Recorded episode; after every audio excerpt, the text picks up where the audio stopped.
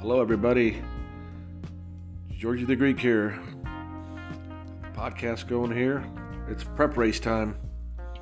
Three big prep races tomorrow for the Kentucky Derby. Big day tomorrow for the three year olds. We'll give you the big three right now. Go to Gulfstream Park first. It's the Fountain of Youth. Big race down there. I'm picking number three, Howling Time. Number three, Howling Time to win the Fountain of Youth at Gulfstream Park. Next prep race, let's go to Aqueduct Park in New York, up in Queens. It's the Gotham Stakes. Gotham Stakes, Aqueduct Park. I'm going to number 10, Rockefeller. Number 10, Rockefeller to win the Gotham Stakes. And lastly, we go out to the West Coast, out in Southern California at Santa Anita, the San Felipe. Big race out there at Southern Cal. I'm going with number three, our Armagnac.